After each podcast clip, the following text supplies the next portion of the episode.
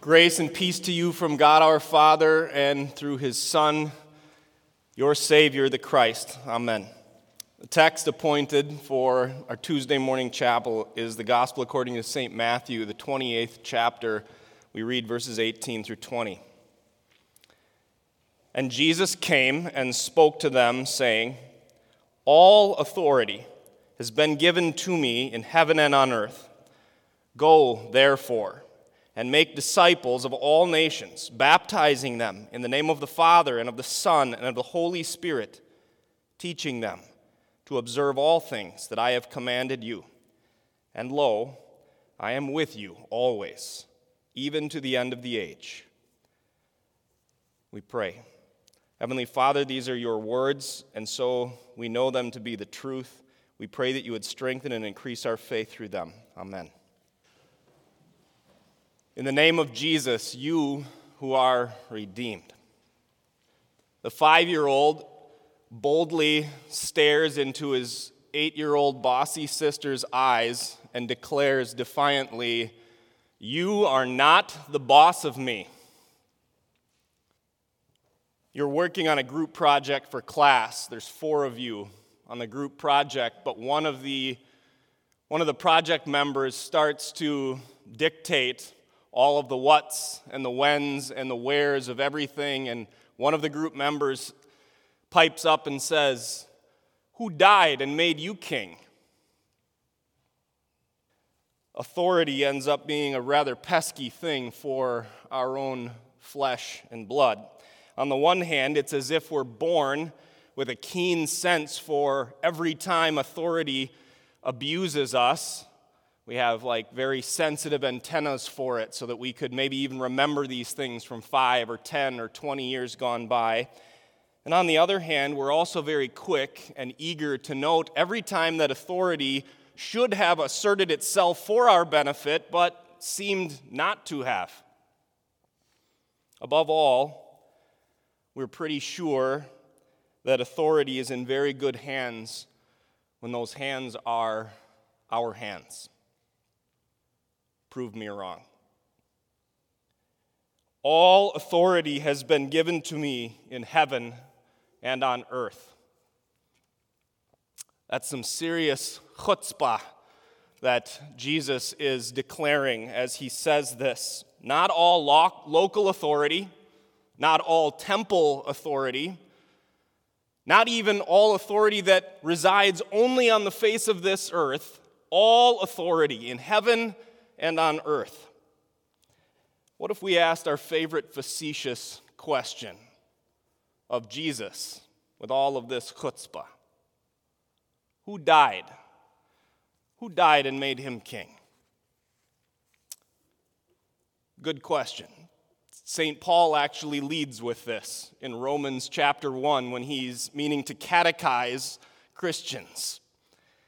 Jesus died the one born of the seed of David, as has been long promised. Jesus died. God's Christ died, the one who completed in his very being, who filled up every prophecy that had been made of this Christ for centuries gone by. That one died. And the one who died was declared to be the Son of God, the King as he was raised again on the third day, as was promised. In this Great Commission passage, I, I would argue that there might not be a more familiar one to our ears in the whole New Testament. We remember the, the imperative words, the go and the make. They sound very authoritative, and understandably so. But those imperative words only have any authority, they only carry any water because of the word that our, our English eyes and ears tend to read right past because it's kind of Shakespearean. Go and make has to have therefore. It has to. Otherwise, it has nothing to carry. Therefore, establishes precisely who died and also precisely who made the one who died king. The sinless one of God died. And the Father, who had him die for the sins of the world, for your sins, my rebellion against authority, the Father raised him again and established him as the King, the one who is above all else, the one under whom all things reside, right under his feet. Therefore, go and make, and make disciples, make followers of all nations Jesus is the Christ, the promised Savior of sinners, the Savior of you, but He is also the Savior of every person you have ever met, every person you know right now, and every person you will ever meet or won't ever meet. That's what it means for Him to be the Christ. This means that the authority is better than any selective authority our own proud presumptions would apply. It means that this authority wouldn't pick who gets saved by this Christ like you and I might pick, te- pick teams or pick roommates and so forth. It means it's gracious enough that every person you could ever speak to is one for whom Christ bled and died. God be praised for that kind of universal authority.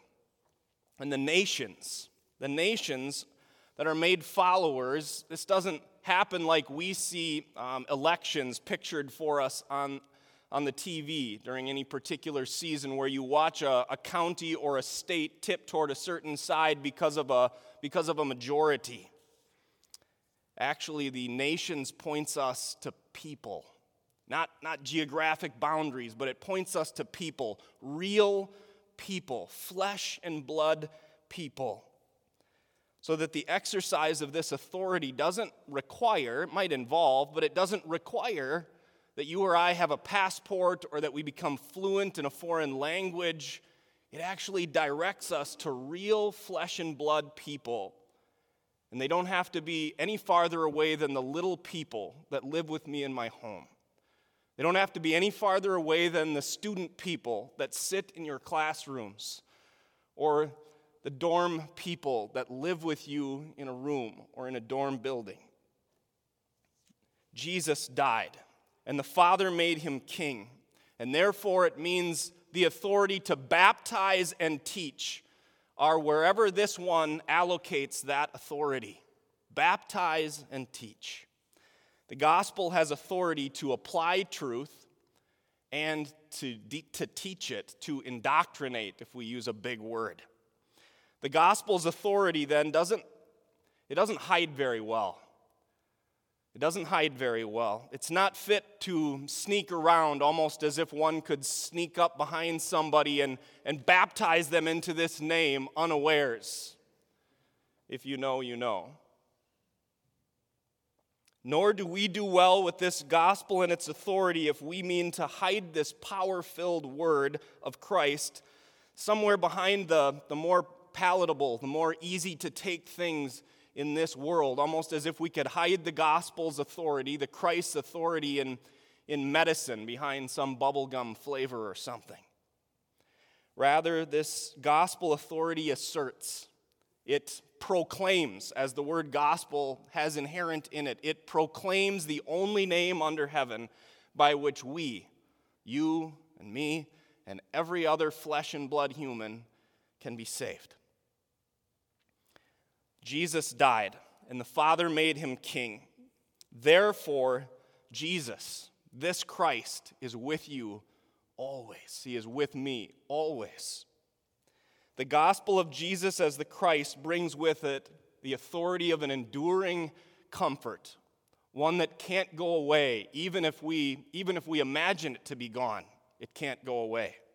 The eternal Son from heaven is for you. The son born of a woman is born under the law for you.